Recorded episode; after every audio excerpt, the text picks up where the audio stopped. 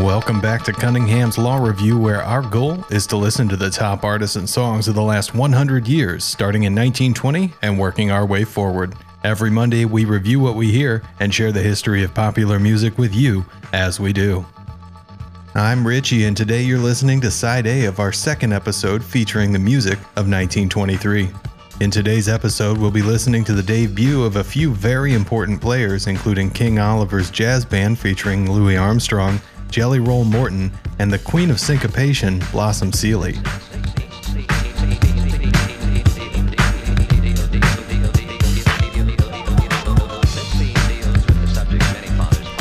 First, in an episode that sees the introduction of Louis Armstrong himself, let's take a look at King Oliver's Creole Jazz Band. The eponymous king himself was Joseph Oliver, born in 1881 in Aben, Louisiana. While Louis Armstrong played second cornet in King Oliver's band, it was King Oliver himself on first cornet, and of whom Armstrong said, It was my ambition to play as he did. I still think that if it had not been for Joe Oliver, jazz would not be what it is today. He was a creator in his own right. Oliver is particularly notable for his use of the mute on his cornet, which gave his instrument a unique sound that made it more expressive and allowed it to mimic speech vaguely. Nelson trained his body and mind to be an instrument of jazz as he played for a decade in New Orleans' Storyville Red Light District. In 1918, Oliver moved to Chicago, where he would pair his New Orleans sound with the faster tempo music popular in the club scene of that city. Though the Creole Jazz Band would be broken up through most of the mid 20s and sidelined more or less completely by the Depression, the impact that King Oliver in particular made on musicians, including but not limited to Armstrong, is without a doubt the biggest influence that Joe Oliver would have in particular. Musicians of all stripes broke race barriers to try to learn from Oliver, and were it not for his progressive gum disease, which made it difficult and painful for him to play, it's likely he would have continued apace with the best of the 30s. Ferdinand Joseph LaMothe was born in 1890 in New Orleans, but by the time of his death in 1941, he would have indelibly earned his fame under the name Jelly Roll Morton. Morton started his illustrious career as the piano player of a brothel at the age of only 14 years old. His grandmother, with whom he was living at the time, chose to believe Morton's story that he was working in a barrel factory at night, but eventually found out the truth and disowned him for disgracing the family's good name. Speaking of, we've discussed a lot about the nicknames that artists from these times have, from kings and queens to even deans. But this by far is the dirtiest nickname that we've seen. Jelly Roll was slang for a woman's private parts at the time. One of the major things that Morton did was to arrange and write down his compositions, making them some of the first written records of improvised music. His 1915 Jelly Roll Blues was one of the first jazz compositions to be published. In 1923, Morton would start focusing on publishing his own recordings, and in that we have the music today, which he found success with. In 1938, Morton was stabbed by the friend of a club owner that he worked with, and the nearby whites only hospital refused to treat him, causing him to be transported to a black hospital farther away. Following the stabbing, he was often short of breath as he was unable to recover properly due to the substandard treatment. He died in 1941 at the age of only 50 from causes related to these injuries. Moving on, we have in the band Manhattan Harmony 4 an historical black hole that is seemingly well documented and yet hard to find information about. So if you know anything about the members of this band, please reach out on Twitter at Cunning Review. This is a big contradiction as well because their song, Lift Every Voice and Sing, is so well known that Beyonce has sung it live, and I've added that to the end of the playlist for an idea of how striking and important this song is as sung by a modern standout vocalist. In fact, the NAACP in 1920 declared this song to be the Negro National Anthem. This song, and the Manhattan Harmony 4's version in particular, has also been inducted into the Library of Congress's National Recordings Registry. There's no doubt about it that this song has become much bigger than its singers or any one recording, but if you know anything more about this particular singer and recording group, I'd love to hear it and share it with everyone. Our next star, Blossom Seeley, was born Minnie Guyer in 1891 in San Francisco and would live all the way until 1974 when she would pass away at the age of 82 in New York City. In between, she would have multiple hits stemming from a vaudeville career in the 20s that would help her to maintain a long series of performances throughout the development of EPs and into late night television in the 60s. One of the more interesting side facts about Seeley was that she was married to Baseball Hall of Famer Rube Marquard, but in general, she was a workhorse performer who had some hits. I'd never heard of her before today, and so we'll see what she has in store for us with her vocals. However, it is interesting to know that in the last episode, we discussed Sophie Tucker's performance of Some of These Days in 1911, and that's the most famous version. Seeley actually recorded a version of the song in 1910, and we have another version of the same song from the original Dixieland Jazz Band from 1923 that we'll listen to today. It's just another example of how centralized the sheet music industry was and how many performers were doing the exact same music from the exact same songwriters. That would be unheard of today, but obviously it was very common back then. Paul Whiteman and the original Dixieland Jazz Band are both artists who we've discussed previously on Cunningham's Law Review, but here's three things you should know about them before listening. Paul Whiteman, known as the King of Jazz, could be said to have started the big band movement that would evolve over the next 20 years into the height of the 40 swing movement. His average score of 16 for our 1920 review was one of the higher average totals for performers with multiple songs, and improved in 1921 to an average of 16.75. He really started to show his stuff that year with the track Song of India, and he tried to repeat his classical music inspirations in 1922 with Oriental, but lacked the same magic that Song of India had and averaged 14.8 for that year. Whiteman was a classically trained orchestra leader prior to his jazz career, and his performances and song choices often reflect that. They can be very well composed and arranged by his hand. Whiteman was one of the first mainstream performers to popularize jazz as we know it today, but he likely benefited from the lack of competition from black composers, who were not able to find work in the entertainment industry easily due to racism. That being said, the times were changing and we're already starting to hear competing and better songs from black artists at this time. Our final artist today, the original Dixieland Jazz Band, was actually the first band to record a jazz song in 1917 and had a big hit with 1918's Tiger Rag. That song is actually to this day LSU's pregame song.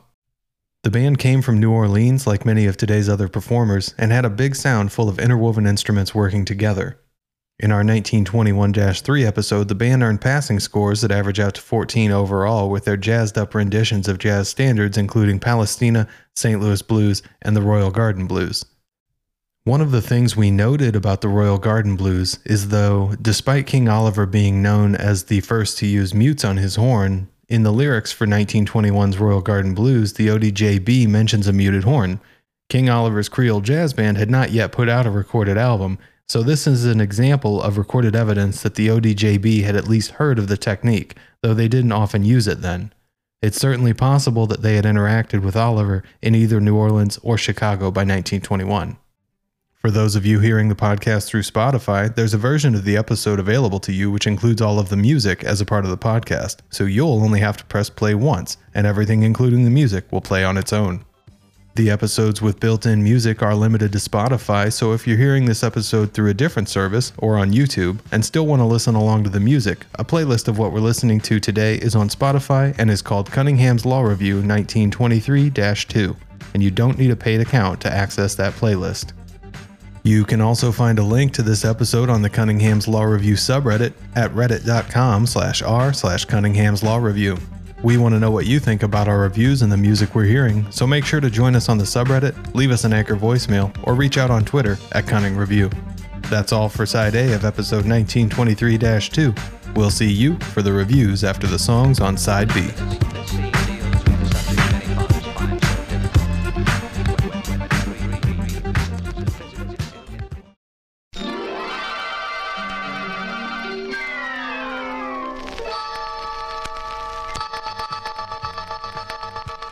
Welcome back to Cunningham's Law Review, episode 1923 2, where we're listening to a full boat of New Orleans jazz stars of the early 1920s with King Oliver's Creole Jazz Band, Jelly Roll Morton, the original Dixieland Jazz Band, as well as other popular artists of the time in the Manhattan Harmony 4, Blossom Seeley, and Paul Whiteman, who is at least playing songs about New Orleans in his offering for today.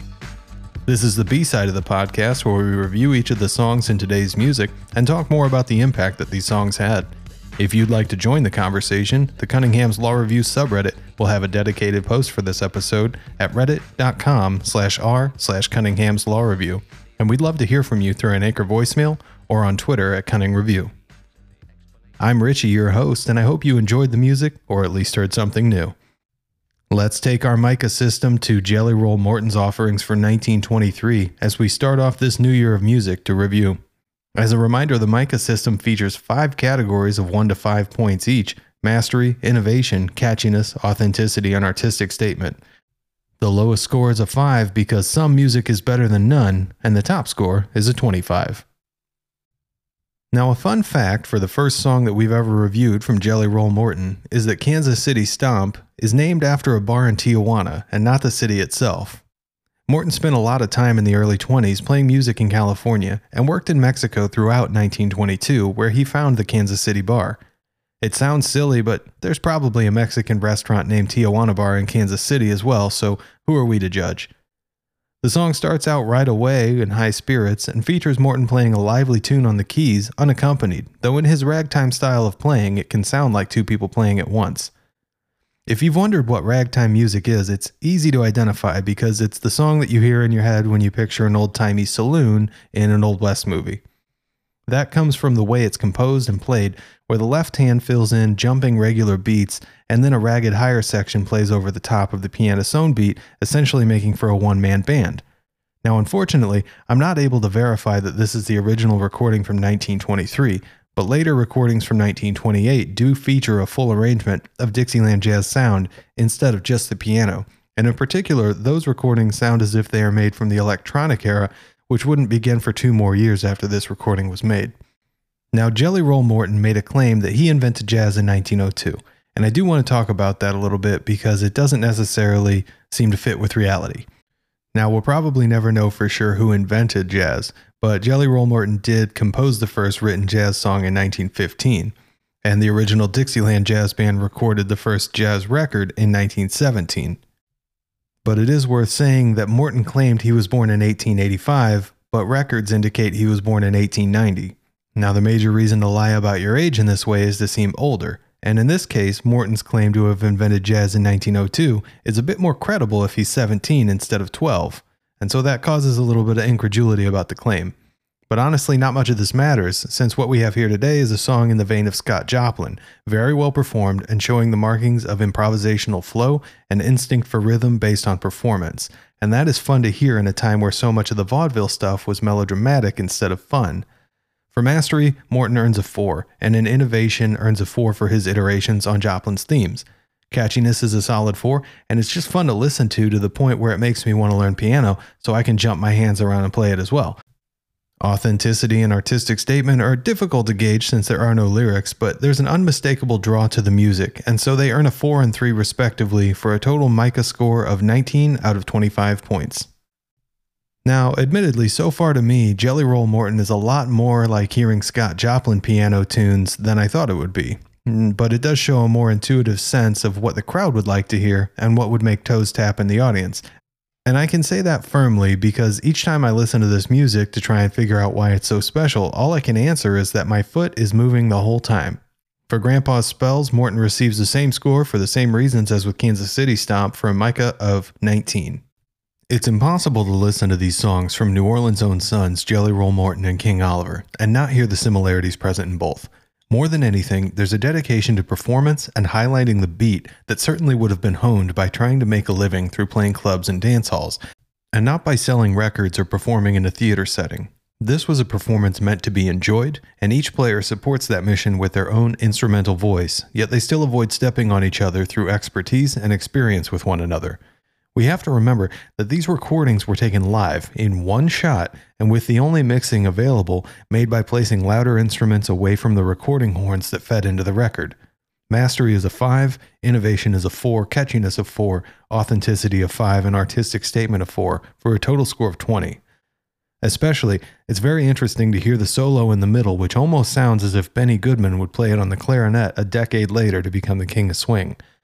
The influence there is undeniable, and as good as Benny Goodman truly is, then there's no denying that. To me, it's incredible that Oliver's band is not more often mentioned as influencing the development of swing music to come.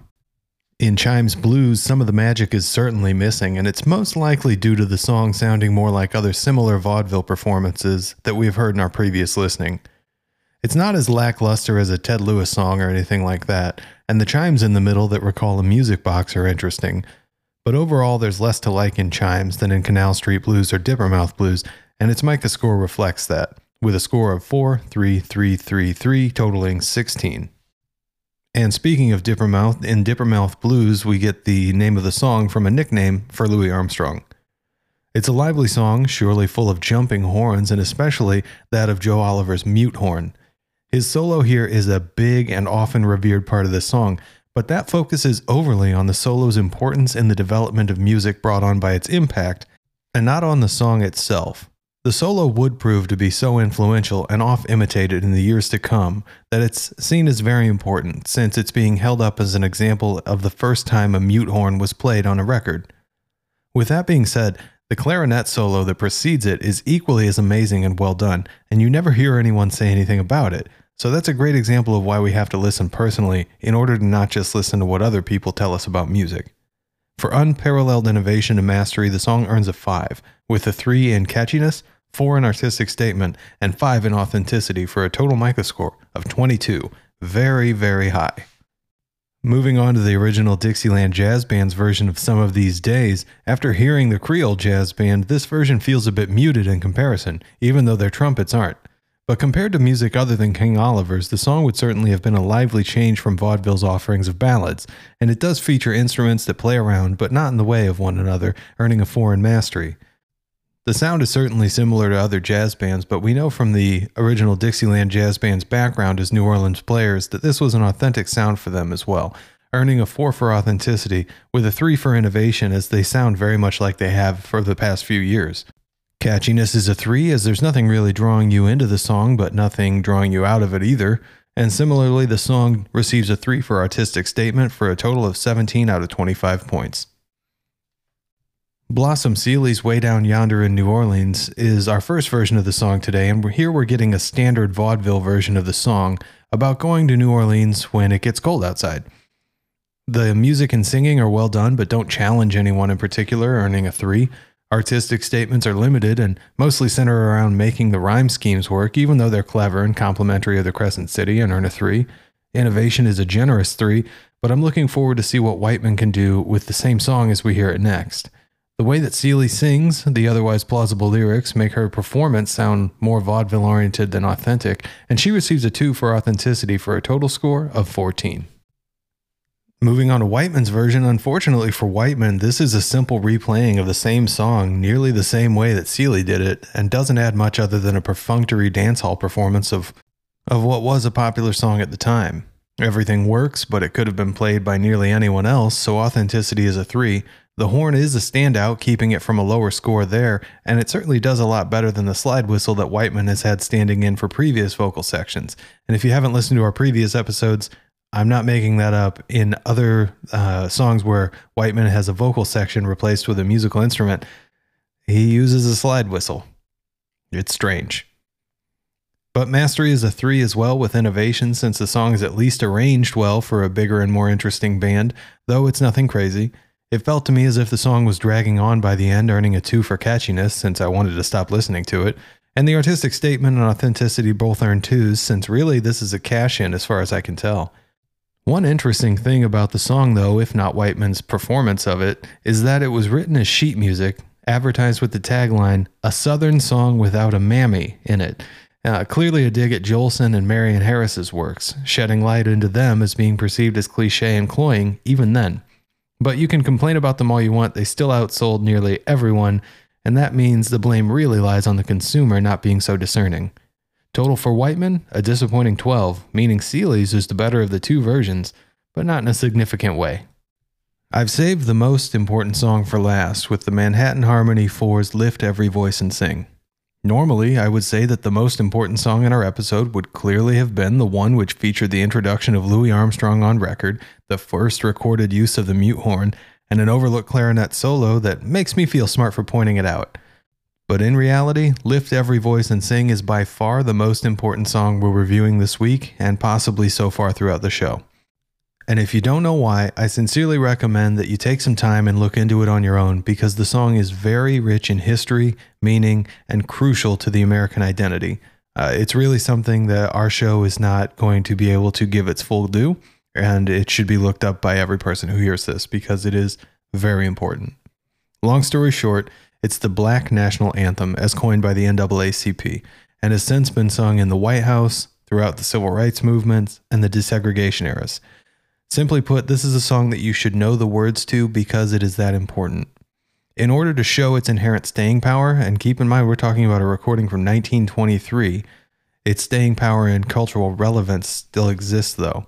I've included on the playlist a performance by Beyonce from her Homecoming Live album. While we, of course, won't rate that version since it's anachronistic, the song is important and should be more well known, especially by younger and non black listeners. The music in the Manhattan Harmony 4's version is very simple, as the lyrics, which were originally the words to a poem written by James Weldon Johnson in 1900, are the important part.